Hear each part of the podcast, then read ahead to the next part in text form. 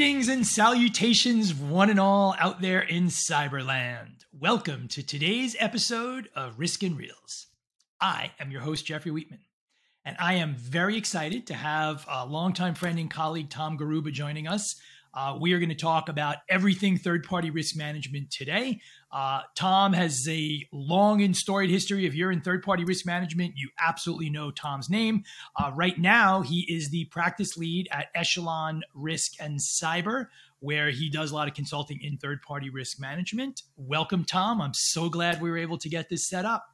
Jeffrey, thank you so much for the opportunity to be on your podcast. So much looking forward to this. Great to catch up as always. So wonderful to be here. Thank you. All right, excellent. So uh, let's see. As we always do, we start off with a movie question.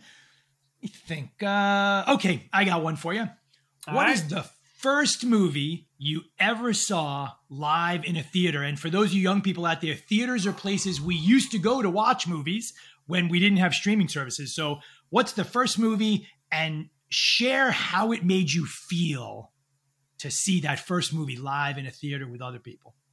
Okay, I, I don't want to cheat here, but it's one of three. I can't actually say which one it is. I think I think it really was Jaws in the theater. So okay. yeah, I'm dating myself here. I think it was Jaws, and we were leaving two weeks later to go to the Florida coast. Aye. And like most people, I didn't want to go. I didn't want to leave the pool. yeah. So, so it did so leave quite an impact. How how old were you when you saw that first movie? Uh, I don't remember what year did it come out. Oh, I must have been about seven or eight.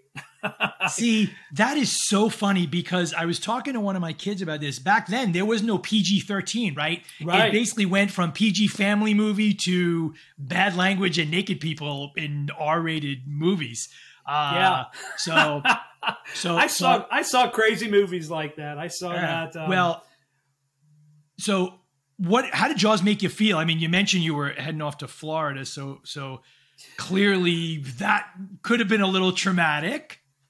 It was, but you know what? You know, being a you know, being into music and all that stuff too. You know, it's it's the whole package. It was the impact of the shark number one, but don't forget the impact of the music. Dun dun dun dun uh-huh. dun, dun dun dun dun dun. You're like going, you know, and you know it's coming. Yep. You know, and yeah. it's uh, you know the way John Williams composed that whole it's masterful, you know, yeah. and uh, but the yeah it, it makes you worry about it, and then my parents are like going, I didn't spend X amount of dollars for you to swim in a pool. Get in the water. yeah, well, you and I are the same generation. I remember we, you know, I, we used to fall down the street playing ball or whatever, and my dad's line was "Get up, walk it off," or my personal favorite, "Rub some dirt in it." Oh yeah, yeah. I, I, I did that. I did that with my daughter. She, uh, she was in a tournament over the summer. She plays fast pitch softball on a travel team, and uh, she got a concussion. I just said, rub some dirt on it. And they're like, you can't uh, do that. We got to, nah, she was in concussion protocol. You know what? We, you know what all like of our parents, kids all of our parents they, they would have taken us away from our parents. And they, you know what? They did what they did right? Yeah. Uh, all right. So so let me share a quick jaws story and then and then i'll give you my first theater movie. So uh, sure. my my daughter who is 17 now uh, over the last couple years we have realized she likes horror movies and they re-released jaws in the theaters a few months back. Mm. so we went to go see it in like imax and tom the whole time she was waiting for what line? What what's the line in that movie you're gonna, need, need, a bigger, a big, boat. bigger boat. that was she was like, when is it coming? When is it coming? I'm like, oh, it'll be there. You'll know. yeah. So so I will tell you my my the first movie I ever saw was You're a Good Man, Charlie Brown. I was probably five. In the theater. And yeah, yeah. Oh, yeah. I thought that was a made for TV thing. Holy no, cow. no. But but I will tell you uh, an R-rated movie story. So my parents took me with my grandmother to go see Saturday Night Fever oh. when it oh. first came out, and my my grandmother was a sweet old lady. I mean, she's been gone for a number of years now, but even she was mortified. If you remember that movie, the, I mean, the la- just the whole movie was just atrocious for for a kid. And I, yeah, my we walked out of there. My mother was like, "Oh my god, I can't believe we just sat through that with grandma." See, I, I will share this with you since you brought that up. My first R rated movie was Conan the Barbarian with Schwarzenegger. I love that movie. I was I love yeah. Sandahl Bergman who who played his uh, love interest. Uh, yeah. You know, she was a dancer, and I just love the way the way. Yeah, that I love that. But if you remember, he's got like eleven words in that movie because his English yeah. was not good back then, and he they hired him for his size, and he hired uh, a bunch of his bodybuilding buddies from uh, Gold's Gym in the movie. Yep. So that's always got a you know, because when I used to weight train and all that stuff, I'm like, oh, there's which one's Franco Columbu, which one's so and so. Used to know all of the, you know, I used to um, follow that stuff back in. You remember remember Pumping Iron when that oh, movie God, came yeah. out? So my dad took me to go see Pumping Iron in Manhattan, and there were actually a, bump, a bunch of bodybuilders there, and Franco was there, and he was a super super nice guy. Like Arnold was already too big, uh, really, to show, but uh, Franco Columbu was there, and Ferrigno was there, yeah. and you know, some some things just sort of kind of cement themselves in your uh, in your memory. So, all right. So now let's talk about some cyber and some third party risk management. So, when you and I first met, I was at Gartner and you were at CVS Caremark. Right. And what we're going to talk about today is a challenge that a lot of people I talk to on a regular basis are running up against. We just had our customer advisory board meeting up in Boston a little while ago.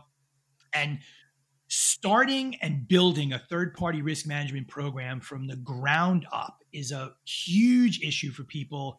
We've seen awareness around third party risk and vendor risk and supply chain risk spike. We know supply chain risk is a board level issue. I actually spoke with one of my former colleagues earlier today at Gartner, uh, and Gartner just recently added a cybersecurity person to their supply chain practice. And we talked a lot about nomenclature. Now, when you started at, at CVS, did they have a third party risk program at all? Nothing, nothing. And I'll give you a little bit of background. And what I can say is in the public domain, so I don't have to worry about oh, good. saying outside. Um, they were under a, um, they got hit with a 20 year, $20 million FTC consent decree. And this was back in the mid 20s for a, a, litany of items. At that time, I was in security. And um, what happened was they came up with this thing called they need a vendor assessment program. That's how it was termed at the time. And so nobody had any idea what to do. Nobody had any idea how to run it. Nobody had any idea of who should even own it. So it really came down, it started with an edict where the chief compliance officer came out, blasted it to the VPs, to the to the um, to the practice leads, the practice leaders, and the directive saying going forward, you need to let uh, your your vendors have to go through this vendor assessment program. And as there was a big debate going on, sitting there going, you know, how are we going to get this moving? Who's going to do this? I volunteered for it. Be honest with you, Jeff. I was monitoring database access and stuff like this, and you're just, you know, oh my god, you know, because I've I've been an ex auditor and all this other stuff, and uh, and I just I raised my hand. I said, I'll do this. So long story short, I volunteered for it. So I took it on. So it was housed in security at the time, but they turned and they said, since this is under the guidance of the of the chief compliance officer, we need you to interact and work with compliance.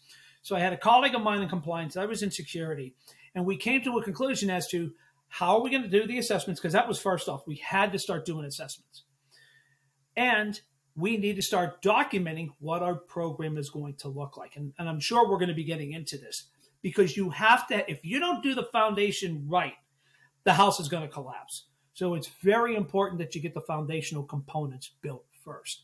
So what I've always done, and I've actually put this out there for any of your users that want to go out there and look up what's called the Garrubba Mortensen theorem, because I actually came up with a way to think of this thing and the reason why I came up with this is somebody came up to me and said, "How did you start your program? What what tool can I adhere to? What can I follow?" And I came up with this theorem. And basically what it says is we started to devise and develop our procedures. How do we want this thing to operate? And I think what a lot of organizations do first is they try to figure out, you know, what they're on the hook for and just throw everything and say, that's what I got to tackle. And it's almost like sitting there going, I've been tasked to run a marathon by next year. Guess what? It ain't happening. Okay. You got to start walking. You might have to shed a couple of pounds. You got to make sure your knees and feet are okay. You got to get the proper gear, all the stuff that goes into it. So there's a lot of foundational components that go into this. So that's what we started. First thing we did was who's going to own this thing? At that time, it was still in security. Security turned around and said, We really don't want it. Compliance turned around and said, We really don't want it. Privacy actually came in and said, We'll take it because through the risk lens, and this is what a lot of people have to understand through the risk lens, everything was about the customer. Everything was about the patient. Everything was about the data subject, as we say in privacy speak. So with that, it was absorbed by the privacy group, and uh, so now we shifted into the privacy office, which was beautiful because we reported into the chief privacy officer, part of legal. So anytime you had something in your, you know, in your signature line, legal department, anytime you wanted something, you got it like that. Right. So it did have its benefits. Um, so, so I, so, I, have a question. I have a question sure. on on that reporting because one of the challenges sure. that we still see in the third party risk space is that ownership thing, yes. right? So I did a webinar for uh, ITGRC forum six months ago, and they wanted a polling question. So the polling question I said was, "Who owns cybersecurity in your supply chain?"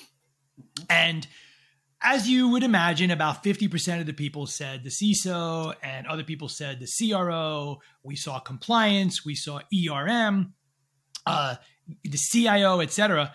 But then I followed it up with another question. So, how many of the CISOs that own it can say no, right? And yeah. none of them. So, so I'd be interested to hear a little bit more detail, sort of other than well, we don't want it, we don't want it. Like, what did that conversation look like when you figured out where it was going to go? Was the plan to stay long term? Was it, hey, let's put it there for now and then see? Like, I'd be interested to kind of hear what was going on behind the curtain. Um, you know, it was uh, the chief privacy officer was the one who said we should own it. Here's why, and he made the business case and sold it to the to the C suites, and and that's the way it went.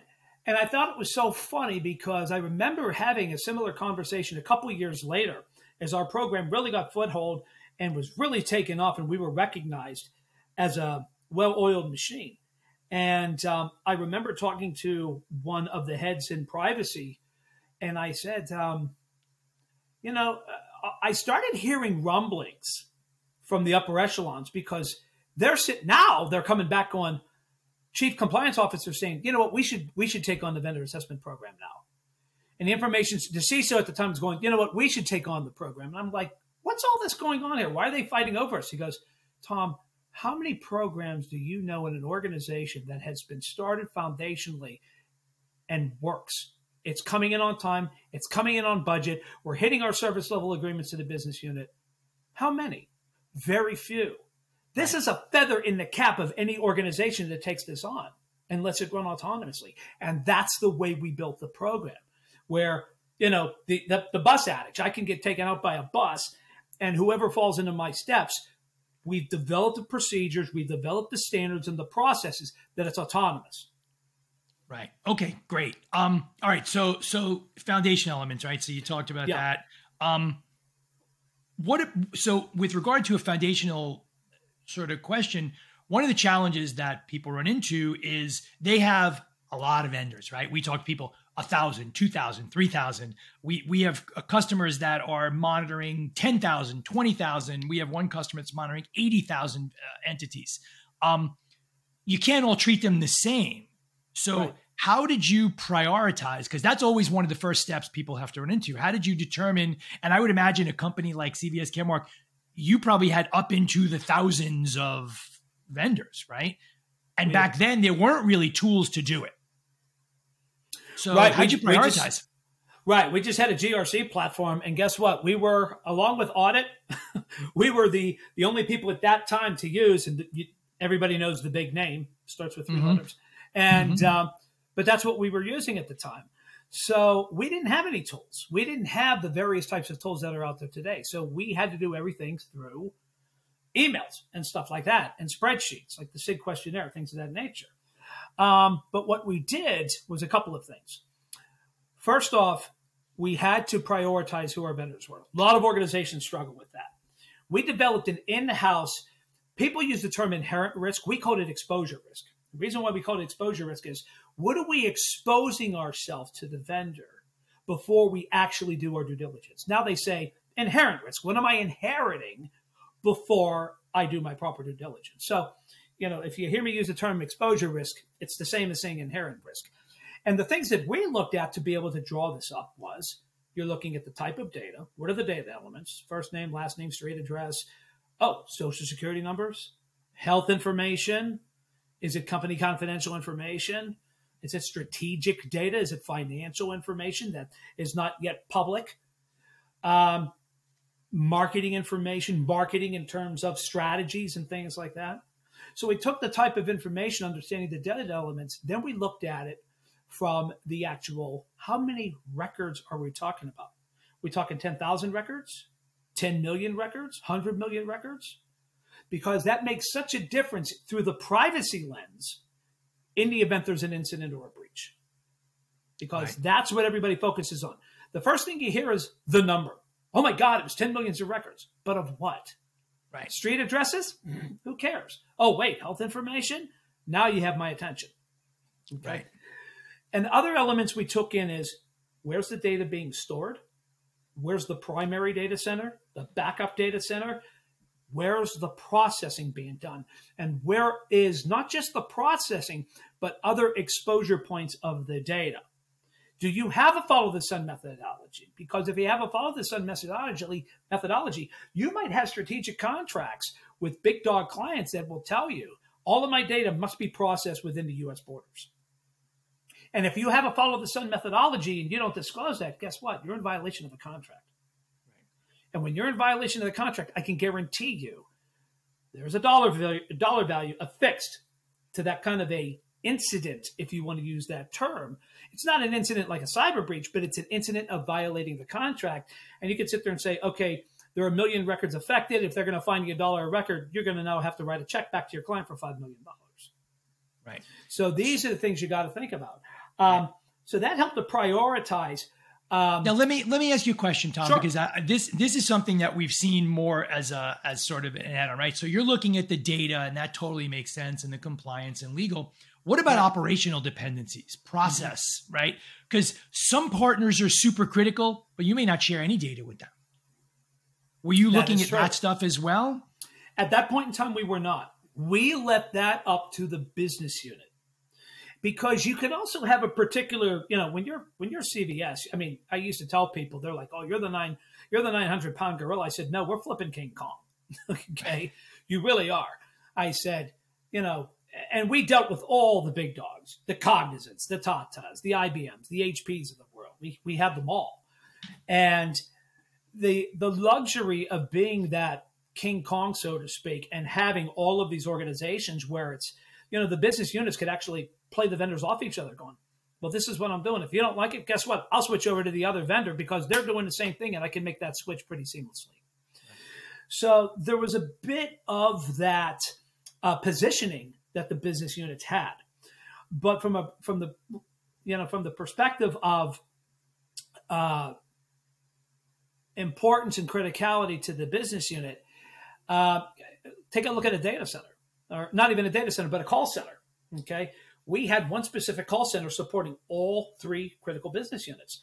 And the funniest conversation I had, we had an incident at a call center, and I was sitting on the line with these three guys, and somebody goes, "Who owns this relationship anyway?" And somebody goes, "I don't know. Who's cutting the check?" They didn't know. Nobody knew who. All they knew is this call center supports my organization. I, I have no idea if I'm the one who's cutting the check. Maybe I'm cutting a third of it. I don't know. Whose name's on the contract? Right. So it's kind of funny when you get to that echelon and you get that level of we've been doing business with them for so long. It, it you know you have to bring it up and and that's the way you got to slice it and dice it. But back to the prioritization, if I may too, is you start taking all this into into the uh, into the queue, and then you got to start saying how important is it overall to the organization. My job was not to prevent a business unit from doing business with a particular vendor. I was not going to be known as Dr. No.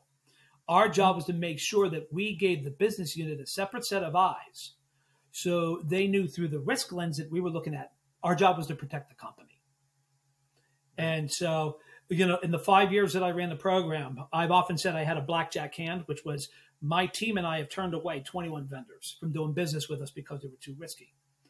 But we actually had a board that when we were done with our analysis, we sent the reports up to a, uh, we called it the vendor, we, we originally called it the vendor assessment committee, but we changed it to the vendor review committee because sometimes you give them reports and they disappear and the business unit's going, I haven't heard back. And it's like, oh, let me go check the vacuum because they just disappeared in the vacuum.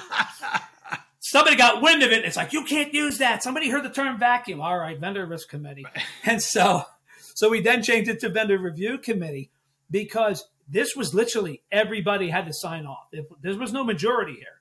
You had the chief risk officer, uh, excuse me, chief privacy officer, the CISO, chief accounting officer, the CIO, and we had another executive from the privacy office. All five of them had to sign off on the use of that vendor. One of them turned around and said, no, that was it. Deal was done. And a lot of times it came from the CISO or it came from the CPO. Um, so, um, and, and you know, the other seven, if you're wondering, you know, I had 28 that were actually turned away. It was because at that point in time, in my position, we didn't have the additional information that allowed us to preclude the vendor. Like I came back and I was, I said to the CISO at the time, why did you turn this guy away? Why did you turn this vendor away? And he was like, Tom, I know some things in my position that's going on there that you're not, you weren't exposed to in your analysis. And the right. funny thing going through my head was, well, well, hell, we just blew 30 hours doing this, you know, 30 days during this assessment. We could have done about four other assessments had you told me this, you know, at the front right. end. But that's not the way it works. Obviously, that's not the way it works. Right. But um, you know, then you go back to the uh, to the business unit and tell them. And um, but you build that in, and, and the business unit understands, and this is what's so important is you being able to sell the importance and the value add you bring to the business unit, having them know that you're helping them to sleep better at night. Right. Okay. So so let's build on the prioritization. Um, one of the things that we see, and I, you know, I used to advise people about this in my previous role, and we see it in our customer base now, is that you may have a thousand vendors, but not all of them are as important or as valuable. Were you were you treating all of your vendors and all of your third parties and partners the same, or did you use the prioritization work you did to help sort of drive, you know, how deep do you go down the hole? No, I think that's I, that's really important to understand, and I, and let me throw this at you too, Jeffrey. I think it's important for organizations to understand there's a separation in vendor risk. You have your vendor network, and then you have your pure supply chain. Okay. Your pure supply chain is somebody's providing you something as an end product. So if I'm Ford Motor Company, I have somebody providing me the tires. Maybe it's Firestone. I have somebody providing me the spark plugs, like Motorcraft. It's the glass, PPG, something like that. If one of them has an issue, whether it's a strike, whether it's a factory fire, or something like that, how's that going to impact me to make the Mustang or the Explorer or a Lincoln or something like that? In your vendor network, it's more like, as people typically hear, if a particular vendor goes down, oh my God, I can't access my checking account. Or for some reason, I can't access my health information. That's more of the vendor side. So at that organization, we separated the pure supply chain. Okay. Because you're dealing with thousands of vendors. Think of every, you walk into a CVS store, right? Walk into a CVS store. How many items do you see on the rack? Right. right. So you have all those. And, and don't forget, too, CVS also had their own line of products and things like a food bar and stuff like that. Well, who's making the food bar? How is it supplied? You know, but we knew tying into those perspectives, there are certain vendors like dropship vendors. Like if you went to CVS.com and you drop, you know, you uh, you purchase something, we wanted to make sure that the vendor who was sending that item at least had some adequate controls over basically your white page information. You know, stuff you you know, uh, first name, last name, straight address. You know, they weren't getting anything like social security numbers or credit card information. It was just, what do we need to do to deliver the product to Jeffrey Wheatman? That was it.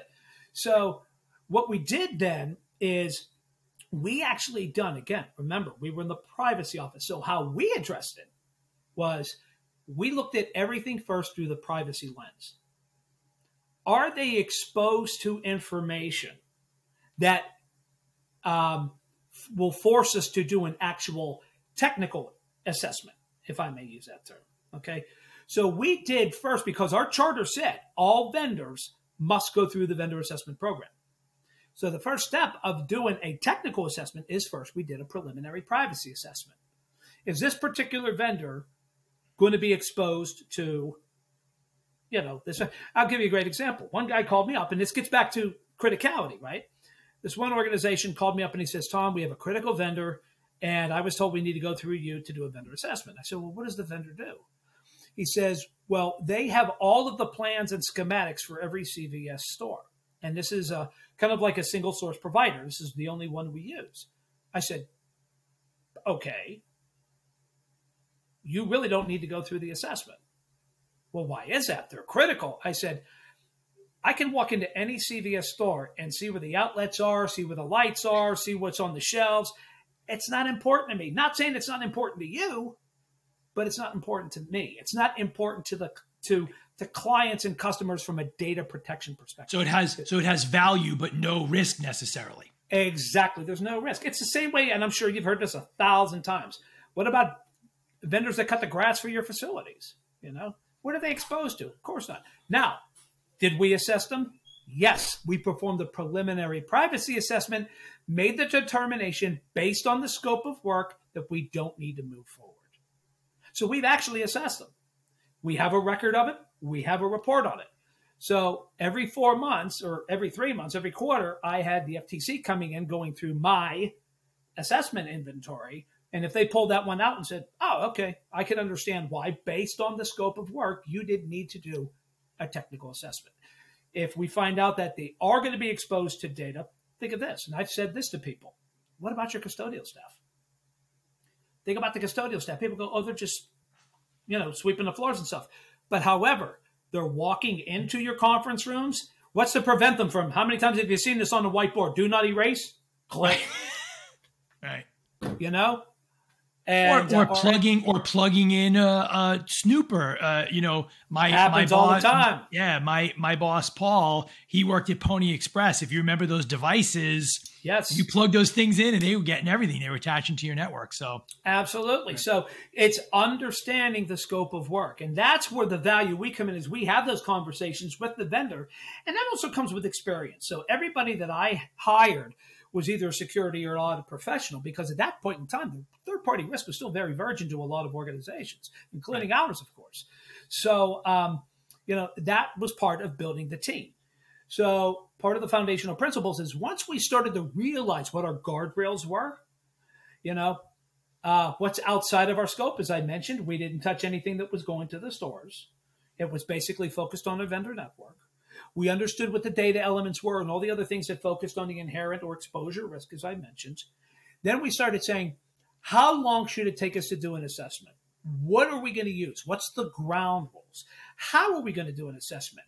Are we using a questionnaire? Oh, we didn't have to develop anything, you know, at shared assessments. And that's what we did. So we reached out to shared assessments. Um, I'm proud to say that I was the first um, person to represent the healthcare industry in the shared assessments program on their U.S. steering committee. Back then, it was all uh, financial services and and other uh, providers like you know like Iron Mountain or SunGard, people like that. So CVS was the first one to sit on that, and now he's starting to share with them. Look, you know, third party risk management is obviously industry agnostic. So people have to understand the importance of third party risk management to their organizations. So as you start to develop your procedures, your processes, you understand what the processes are, and you're allowed to have that fluidity and be able to make those changes. And then you have your practices.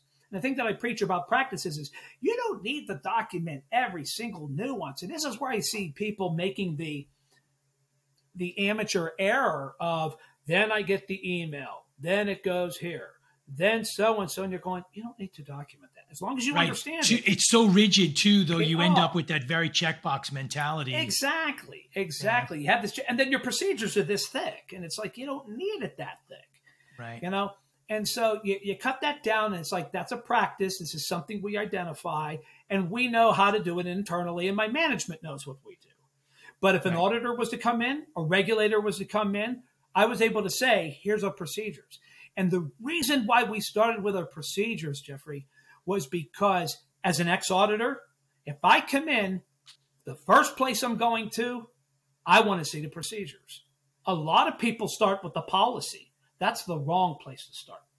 Right. Because I cannot tell you how many people I've seen craft the policy first, and then as they're honing in on the procedures, they can't support the policy. And a lot of organizations I've seen getting read up, written up for that because what they're doing does not support the policy. Right. So that's actually, I think that's a really crucial sort of takeaway, right? Which is that the policy is important, but procedure is sort of what moves the car, right? It's, so it's your game plan. I think that's I think that's helpful. And then I, I also I just want to back up a little bit because you sure said a word and then you kind of glossed right over it, and I want to come back to it you used the word charter, mm-hmm. right? And that's a really, really important thing. When I was advising clients sort of all across the security and risk space, I always said you got to do governance, and the key part of governance is the charter, right? And I'm going to say a lot of the people we talk to in the third party risk space, supply chain risk space, are probably not creating that that charter. So, what did what did your charter look like for the the third party program at at, uh, at CVS? The charter that we established at the time was basically saying we're in the privacy group. Why are we in the privacy group? What is our in, what is our goal here? Okay, we're looking it through, as I mentioned, the privacy lens, the privacy risk lens, and here's the reason why. And from that perspective, from the charter, it also enabled us to define, and this is where the policy comes in, this is where I defined my stakeholders. When do I reach out to information security? I'm not going to reach out to them every time. When do I reach out to procurement? When do I reach out to legal? When do I have to reach out to our business continuity folks? When do I reach out to facilities management, who's responsible for on site access? Um, on and on and on. So, having that charter sets the tone that you are operating within a certain space and you're looking at the program and operating the program within that organization's view. Okay. And I think that's why you're going to start to see, and I know you're going to be going this way down in our conversation here, because this is a constant one I get. And this, I'm going to, if I may circle back here to something we were talking about earlier, where does third party risk reside? I'm starting to see a shift of third party risk management moving out of security and moving into other verticals. And I'm seeing that because, and again, I know we're going to get into this, is third party risk used to be looked at this way through the cyber lens. Now it's this. Right. Because there's so many other spectrums, other other colors in the spectrum that you got to focus on. ESG, geolocational, geopolitical. I mean, and even if you're sitting there going, I'm IT, what do I care about geopolitical or ge- geolocational? Take a look what's going on in the South China Sea, and have and eighty percent of our chips come out of there. You might sit there and say, "Well, we're dealing we're dealing business with the the big IT shops." Uh, they're in the Indian Ocean. They're in India. They're in Indonesia. They're at the Philippines. You know, what are you doing from a supply from a from a vendor chain side?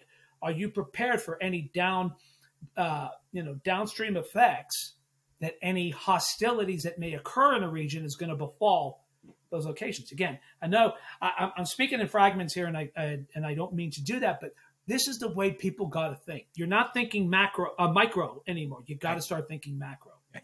But so, so I like that. I agree with you 100. percent One of the challenges I think for someone who's building a program from scratch, if you start with that big lens, oh yeah, it, it may appear to be an insurmountable problem. I, I tell people all the time, and my friends, family, whatever. Generally speaking, what you see as one big problem is actually a pile of smaller problems. Yeah. Right.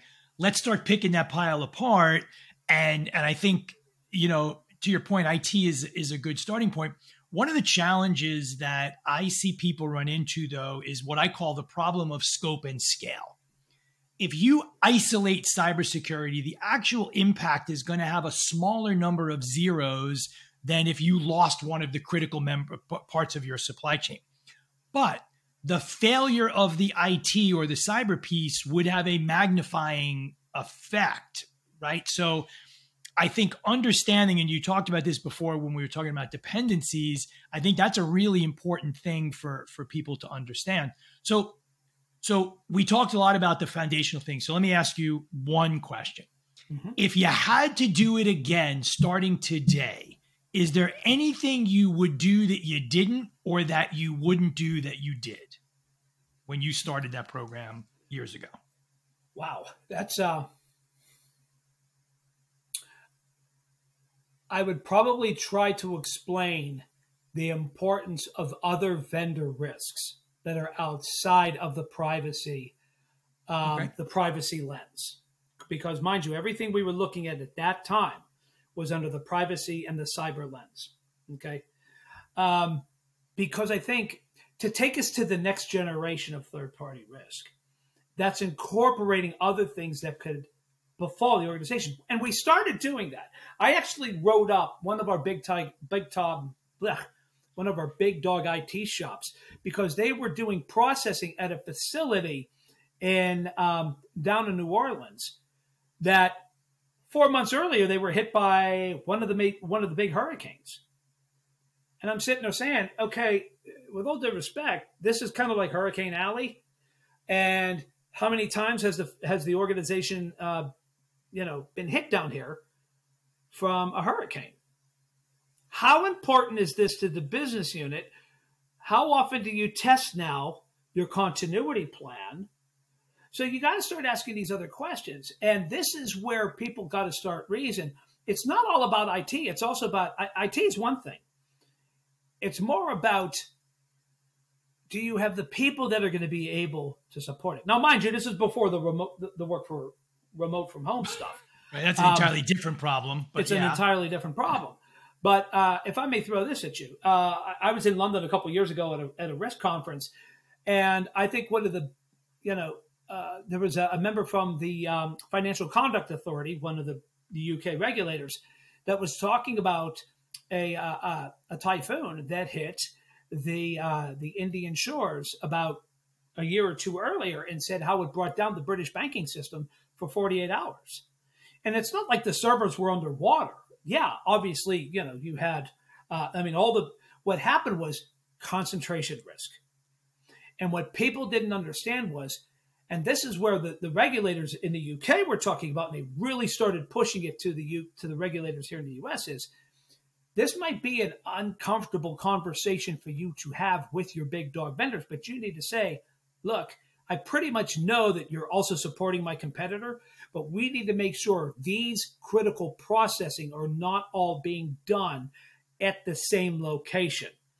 Um, so, from a CVS perspective, if we had, say, all of our prescription fulfillment was being done in Bangalore, we also needed to make sure you weren't doing all of Walgreens there, you weren't doing Rite Aids there, and you weren't doing Walmarts there.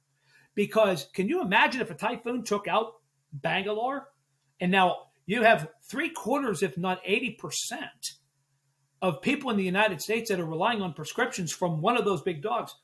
All of a sudden, they can't get them. Right.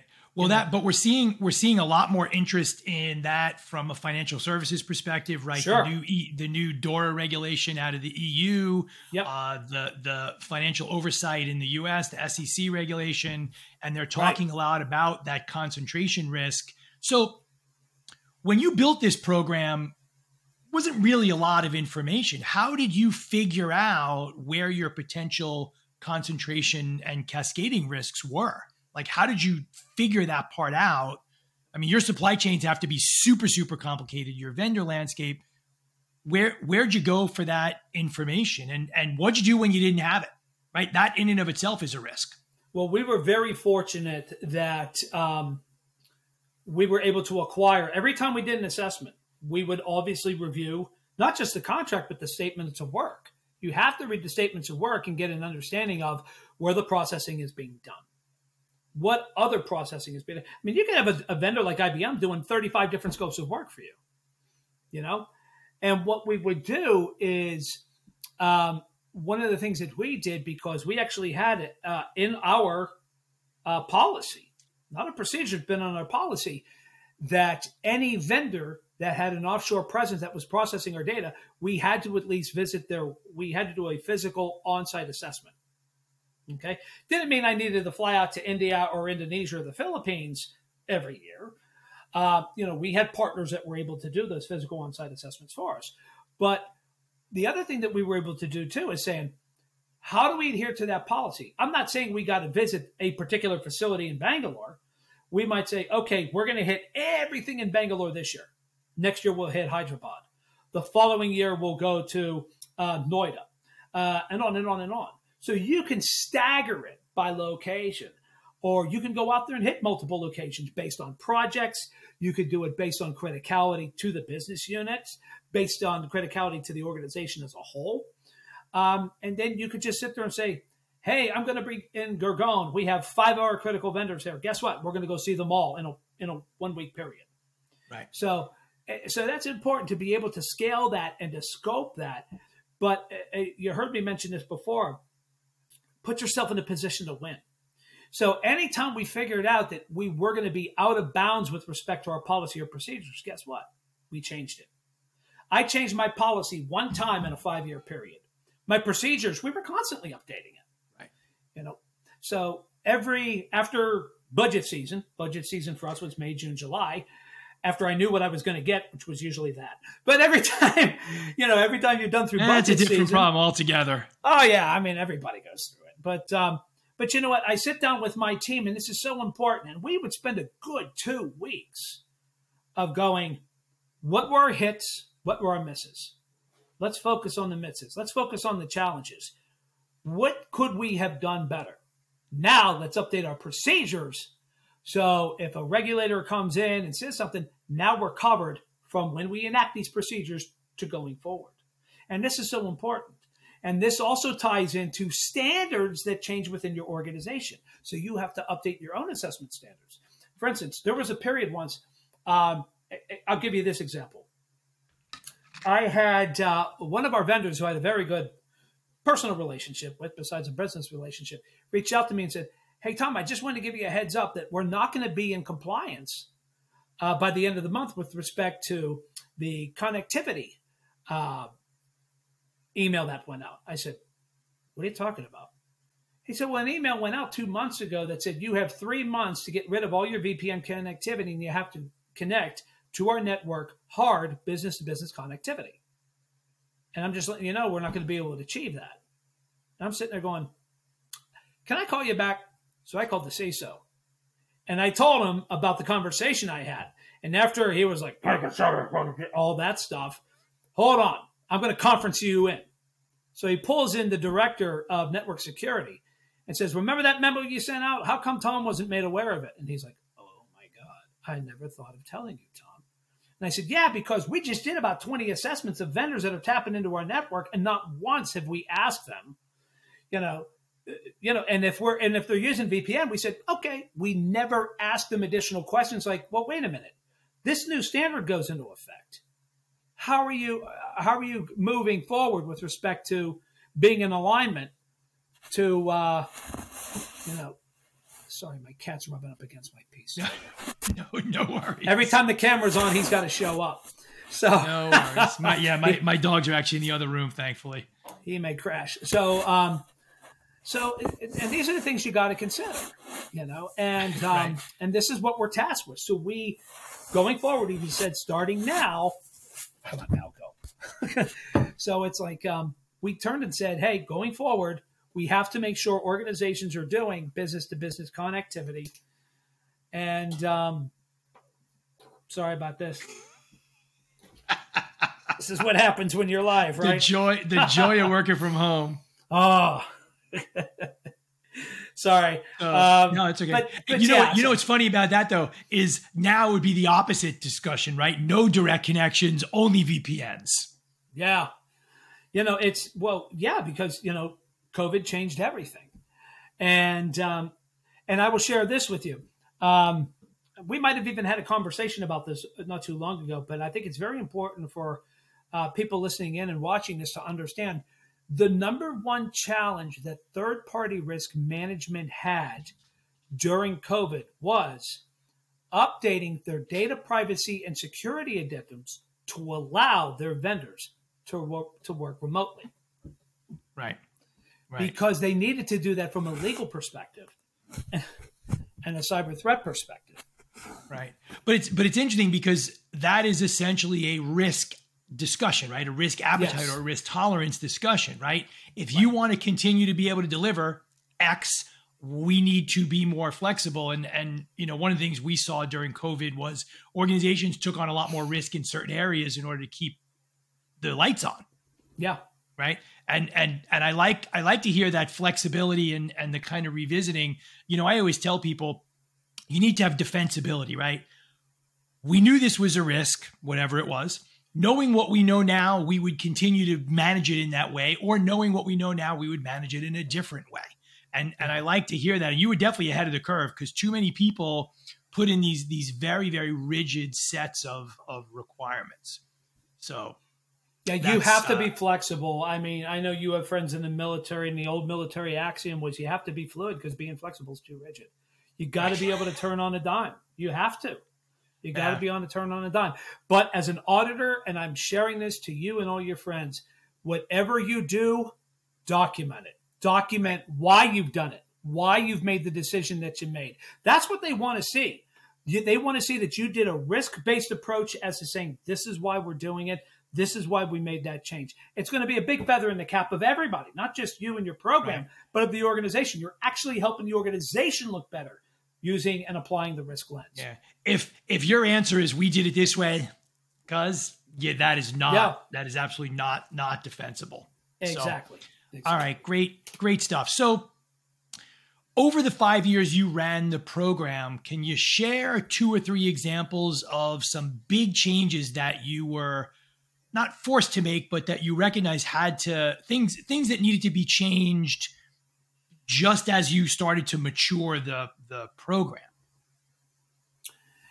I think the biggest change that we made, and um, it was a policy change, and I'll and I'll explain this to you. Was the one policy change that I made because at that time in our policy it said we would look at any vendor on an annual basis that was either touching credit card information or touching health information.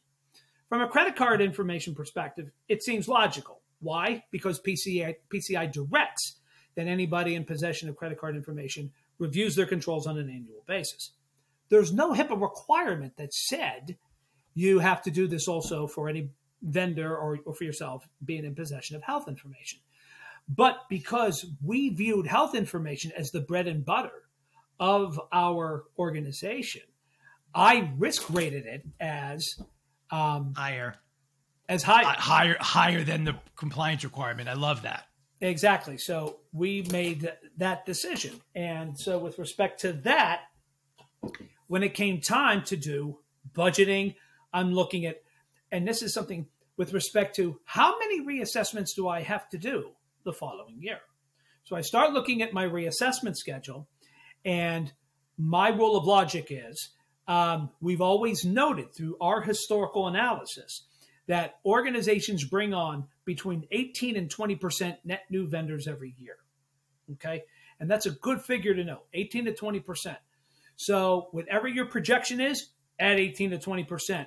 You know, and it could just be, hey, I used somebody for this scope of work. I'm going to be bringing on somebody new next year. But I'm going to keep this one in my vendor pool just in case I need them for something else. So, as I start doing my analysis, looking at the trends of what I have from assessments that's on the horizon, I started sitting there going, wait a minute, there's no way we're going to bang out all these assessments. There's just too many assessments that need to be done, whether it's based on an annual, whether it's based on every other year, and stuff that I did two years ago were coming due, or stuff that I did three years ago was coming due. Okay. And so I went back to our chief privacy officer and I gave him a call and I love him to death. We're, we're good friends to this day. And it was like one of those, oh, my dear boy, you're asking me for more money. Guess what? It's not going to happen. So now I had to go back and I'm sitting there going, crunching the numbers. And I went back to him and I said, look, I'm looking at everything here. Here's where I need. He goes, all right, well, let's do this exercise together. He said, let's look at the policy. Because I told him, I said, you know, we have a risk based approach. We had a bar score, vendor assessment risk rating, which was actually a, very unique. It was a combination of the inherent risk or exposure risk that I mentioned. It, we scored our SIG questionnaire. We were one of the first to do that. We scored it by component, by section. And then what we did that was very unique to our program was uh, because I'm sure you've probably seen or heard stories of this is you know, you're doing an assessment and though it looks great on the surface when you start diving in, you're going, oh my God, I wouldn't trust him with my data. Or vice versa. Somebody might sit there going, we don't have anything. We're, we're clueless. And then you start looking at stuff going, no, you guys actually have your ducks lined up. You just might need to fine tune it and document the stuff. You have your defined pro- processes. You just don't have them documented. Get them documented, and then you got a good solid process. So as we're making those, th- those were the three scores that my assessors would do. That final score, though it was you know the smallest number that tied into our vendor assessment rating. Um, that's what came into play. And then he came back to me and he says, "Hey Tom, take out the amount of um, vendors that are scheduled for the annual assessments based on health information." So I said, "Okay." And then when I took that out, I said, Holy cow, everything's achievable now. I said, But why am I doing that? I'm going to violate our policy. He said, Tom, there's no HIPAA document, there's no HIPAA regulation that says you have to assess these vendors on an annual basis. And I said, But, but, you know, it's in our policy. He said, and here's where I had the, you know, Southwest, do you want to get away right now moment? He goes, Tom, you own the policy. Change the policy. and it was but like I think that's that's a great know. example of um, engaging with business stakeholders and recognizing that everything yeah. is a trade-off, right? It is. Yes, we can save money, we can save human capital, we can change process procedure, but there's going to be a, a risk balance there. And I think that in a lot of cases, if you can defend it, and I mean you you articulated it very well. As long as you can explain it, they may not like your explanation and they may make you change what you're doing, but at least you have the ability to get some some breathing room as opposed to that kind of, you know, well, why'd you do that? Because I'm Jeffrey and I said so, right? Yeah. Nobody's interested in that. And as wonderful as some people may think I am, and as wonderful as people think you are, that is just not sort of justifiable. Right. right. Right. Uh all right, great. So um so as the program started to mature, right, you got better, the technology got better. Um what what are some of the things you saw that got kind of easier, you know, year two, three, four, five, that enabled you to sort of have a legacy to leave to uh, to the organization when you when you walked out door? Because too many programs I have seen security more broadly are so tied to the power of the leader. When that leader goes, everything falls apart. So, like, how did you get to the point where you felt comfortable walking out the door and leaving, you know, the organization with with something that would live past you, other other than the the uh, the algorithm you created? It was the partnerships. Um, the running gag my team had that when I was in Pittsburgh, and I would have to go visit the mothership up in Rhode Island, or I had to go visit our um, our other processing facility out in Scottsdale. The running gag was, "Oh, is Tom here?" We had no idea, and uh, because I would say, "Look, I'm not there to see you. I'm there to talk to the business units." You know, we're looking at scheduling. I want to go talk to them. Everyone from uh, sourcing and procurement through um, uh, IT. I had people, and I would sit with them. And I, like, if you owned a business unit, Jeff, and I would come in and I'd sit down and I'd go, "So Jeffrey, what do you have coming up um, on the six eight months from a vendor perspective? How can I help you? What value can I bring?" And you could turn to me, and if you say, "Hey Tom, I got these vendors being onboarded in May, June, or July," in the back of my mind, I'm going, "Okay, who's on vacation in May, June, or July?" Right. Because if I got half of my team on vacation, i I'd be like, Jeffrey, get this in the queue now so my guys can start working on it. If not, last thing I want to do is go, oh, Jeff, I, I don't know if we're going to be able to hit your deliverable time frame. That's the last thing you want to hear. Right. And yeah, the businesses thing, are not interested in that. No. And then you got to take into consideration too, don't forget, is my vendor going to be around? Meaning their staff. How many times have you engaged in doing an assessment? It's like, oh, so and so's taking a two week cruise, and you're like going, oh my gosh, I got to get this thing wrapped up. What am I going to do? Happens all the time. Um, right, and, and not and not all those partners were doing as good a job in documentation as you guys were. So right. if you know Bob or Mary are out and and they're the only ones that can answer the the question. That's right. So uh, challenging. And that was one part of the legacy that I was proud that we did was we established the relationships, and I had um, now in legacy audit from an audit perspective. Usually, you don't want the same auditor going in and assessing the same business unit over and over because you can obviously have relationships and things like that. But you know, for vendor risk management, it's different. You want to have, I believe, you want to have that relationship. And plus, look at it from a geographic perspective. Why would I have somebody in Rhode Island trying to support somebody in Arizona? It makes no sense. And I told my team too, I said, I don't want you to just set up a meeting and be on the phone. Go to their office, go talk to them, pay them a visit, let them know you're real. People, you know, people are more visual than they're auditory, particularly in this in this aspect. But the other thing I, I wanted people to take away is how many vendors we have helped in increasing their cyber posture, increasing their privacy posture. I had so many organizations that reached out either directly to me or directly to my team and said, Hey, this was a little painful, but you've increased my posture because guess what? I now have another client that's sending me a questionnaire and they're going to assess me next month now I feel much more confident in making sure that I'm able to achieve and hit their security and privacy requirements. So, so, so in other words, thank you for poking me in the eye with a stick. Now, at least next month, I won't get poked in the other eye. Right. Exactly. and that's that's what it is. So it's almost like uh, I wish I could send you the bill, you know. Right. Uh, but but that's what we've done. And the IT shops, the business units, they saw the value in that. Um, I, I, remember in the infancy of the program, we had one particular sole source vendor, small organization. We wrote them up for over, ready for this, 40 findings, for lack of a better term. 40, 40. And um, there was no way we could tell the business unit you couldn't use them. They were one of the only dogs in town. So what do we do? We took off our assessment hat on, we put our consultant hat on. And we actually worked with the business unit and the vendor to develop and build that posture, doing the typical high, medium, low. Let's not let's not even worry about the lows.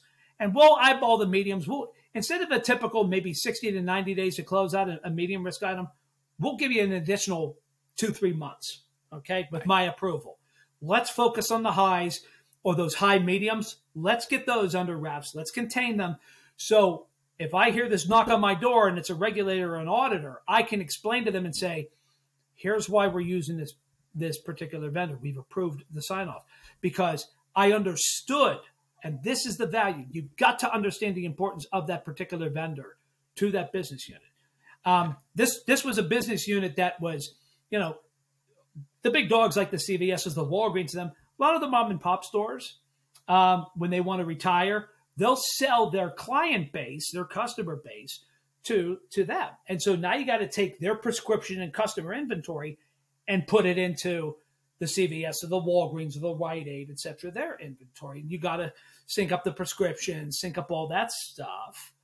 And a lot of these organizations that do this, it's literally they're going line by line, you know? And not everybody 12 years ago had that type of um, uh, had the tools and things like that. So that's what they had to do. And you can't turn them around. So can't use them because they don't have these kind of controls in place. Business unit is going to tell you, go pound salt. I'm using them because there's nobody else that can do this. Right. Yeah. And we, and we see that in all verticals, like every, across all verticals, right? They're all using Google, Amazon, uh, you know, Rackspace, whatever but it's when you start getting into the vertical specific things the you know the vertical specific saas offerings or the vertical specific things. And you know banking is a great example. There are big companies that are providing back-end services for banking where there are no other options right? Yeah. and there's no way to get away from that concentration risk. And one of the things uh, that came out of um, you know gartner every year does their predicts reports well, one of the predictions in the cloud was that we're going to see further consolidation in the big cloud providers. So you're going to start to lose the ability to move away from concentration risk. And then it's a matter of, you know, sometimes risk management is raising awareness. Hey, we have this problem and there is no solution. So what do you want to do? Like I have a, a friend of mine, he was a CISO for uh, a very large uh, um, manufacturer, and they had a sole source provider. They did not have a lot of confidence in that company's stability. They wrote a check for $5 million. They filled their warehouse with raw material, which is what they would have needed if that vendor couldn't function for three months. That was a business decision they made because they didn't have any any confidence. So, wow. all right, Tom. So we have spoken for a while today. Um, we could talk forever. Couple of last questions. So, sure. Any anything I didn't ask you about starting up a program that you think would be useful for the listeners? Uh boy. Um, I, touched on this just a little bit earlier, but I cannot stress the importance of this is document, document, document. It is a lifesaver. Um, know when to save an email when somebody says, Yeah, I'm giving you the, the approval for this. Don't just ignore it and bury it. Save it into a folder because it's going to be a lifesaver for you. Self preservation is a wonderful thing. And a lot of people, it, it, saves you a ton of time on the back end. Um, where you can, save that information, save off anything that comes down to an authorization, and uh, visit your procedures and your processes and your practices. Visit it regularly. Um, I've often used the term I, you know, when I when I teach the CTPRP and other certifications, I used to say, if we had actually uh, like a patron saint, so to speak, I often referred to Peyton Manning. Okay. They're like, they're like, I, I, I, exactly. I need, I need, exp- I need some expansion there. Okay. What is Peyton Manning? What is what do you what do you know about Peyton Manning? What does he do besides you know chicken parm? You know all the, well, the Geico the he, commercials he does. I know I know his for? brother as a Giants fan. I know his brother much better. Uh, well, he was a quarterback. He was a, a big a big prep guy. Uh, he learned his opponents. Um, he was always uh, he called his own plays. Um, he was widely regarded. I'm actually surprised he has not gone into coaching because he was widely regarded as a, a, great, you know, great sort of mentor and, and coach. Yeah. So I'm sure I th- I'm seeing from your head that I missed the one you were going for. You you were almost there. you were almost there. You mentioned he calls his own plays. How many times have you seen him get to the line of scrimmage? They just got out of the huddle, and then he looks at the defense and goes, "Omaha." Yep. What's what's Omaha? Guys, I'm changing the play. I'm yep. changing the play. Yes, his, gonna... his, brother Eli stole Omaha from him. I will got to give Peyton credit for that. I'm wondering if it came from Archie. I don't know. I, am surprised. You know, I'm surprised his brother didn't say like Hoboken or something like that to be a little different from from Manhattan. You know, well, even though the Giants, even though the Giants play in Jersey. Yeah, it's uh, that's why I said Hoboken, right? Um. But I'm like. Uh, you know, Newark, Newark 28, you know, but, uh, but no, it's, it's fascinating because I said, you're going to be calling Omaha a lot. But when you call Omaha and you remember why you called it, document it. Right. Well, then, then it goes into the playbook. Goes into the playbook. Right? Exactly. Oh, this is what we did last time. Here's what, and we were okay. Nobody called us out on it. We can continue to do it. If somebody turned around and said, we didn't like the way you did that, Okay, fine. What can we, that was a miss. What do we learn from that miss? And that's what it's all about. You're constantly learn, refining. Learn from things. your mistakes. Love you it. Learn from your mistakes. I've, I've been, I was black and blue a couple of times. You know, I've had, I've had a couple of my Southwest moments. You know, it happens. You know, I, I actually had a conversation with my boss last week. I said, look, you're giving me stuff to do I've never done before. I'm going to make mistakes, but I can promise you I will not make the same mistake twice. Twice. And yeah. that is the key thing. So, all right. So, one last question, and then we'll do a, a quick sum up. So, sure. um, if I'm listening to the podcast and I am getting ready to start my job running and building a third party risk management program, what are three things you would caution me, warn me about, tell me to keep my eyes open for while I'm building my program from the ground up? Don't overpromise, number one. Understand what you're getting yourself into, understand what your guardrails are. Um, Brian Tracy used to say, How do you eat a steak? One bite at a time. And one of the things you got to do is literally don't try to bite off more than you can chew, which is, oh, yeah, we can do that, or we can do that, or I can get a tool that can do that. You might have all the tools in the world, but do you have the team to be able to support it? Okay. Right. Um, know when to say no. It's and and I say that because people turn to third party risk for particularly in monitoring, right? A lot of organizations are now engaging third party risk with the continuous monitoring aspect of it. Um, I know one organization that took that on.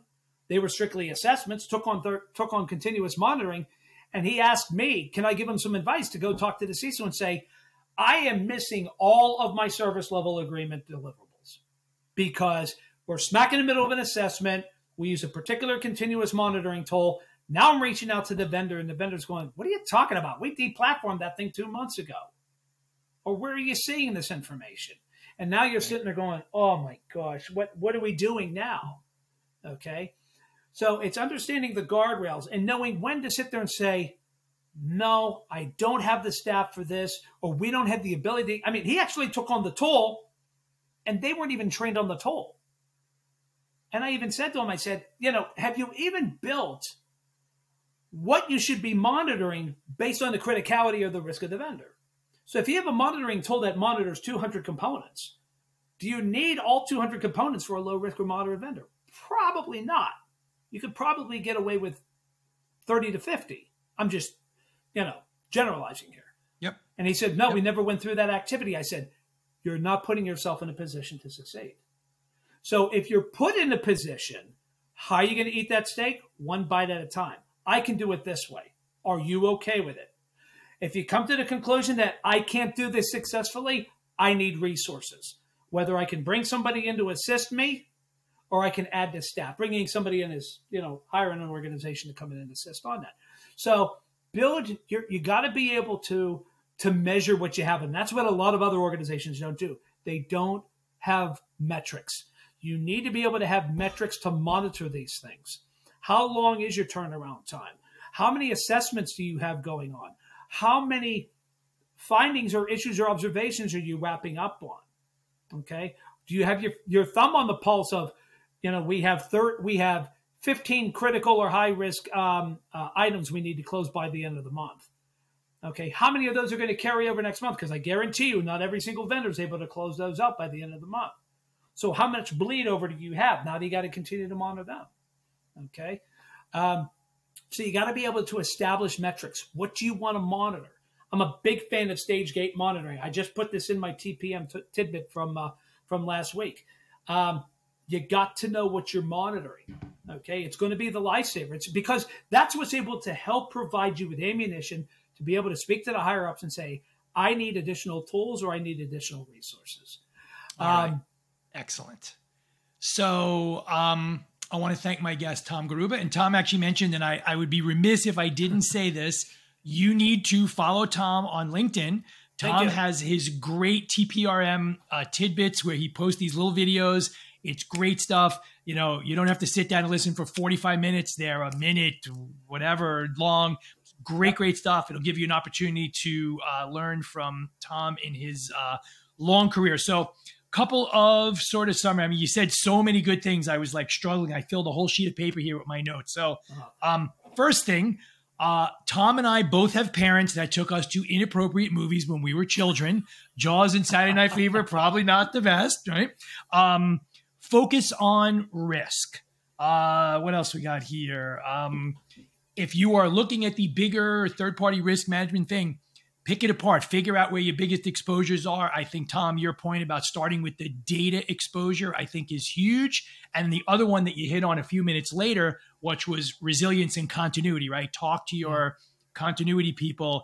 I always tell people if you don't have a risk assessment, I bet you have a business impact analysis. Go look at that that will at least get you started. Um, what else? Uh, focus on continuous improvement, right? Always get better. Don't be so rigid that you yep. get stuck. Don't, you know, I always tell people, I'm going to tell you what I think and then I'm going to listen to what you think and then we can talk about it. But don't don't get so rigid that you, you know, put a stake in the ground to your detriment. And then one last thing and I thought this was brilliant and I love this, which is policy is important, procedure is actually how you get the stuff done. And that Correct. is so, so important. So, Tom, again, thank you so much. I know you and I have known each other for for a long time. This was a, a great way for me to spend part of my uh, my afternoon. So again, I want to thank our, our guest, Tom Garrubba. Um, please subscribe to the podcast. We are loving doing it. We are loving bringing it to you. Uh, we would love to have more of you join us and, and listen in. Uh, so feel free to do that via your favorite podcast carrier. So with that, I want to stay everyone stay safe, stay healthy, stay secure. Wheatman out.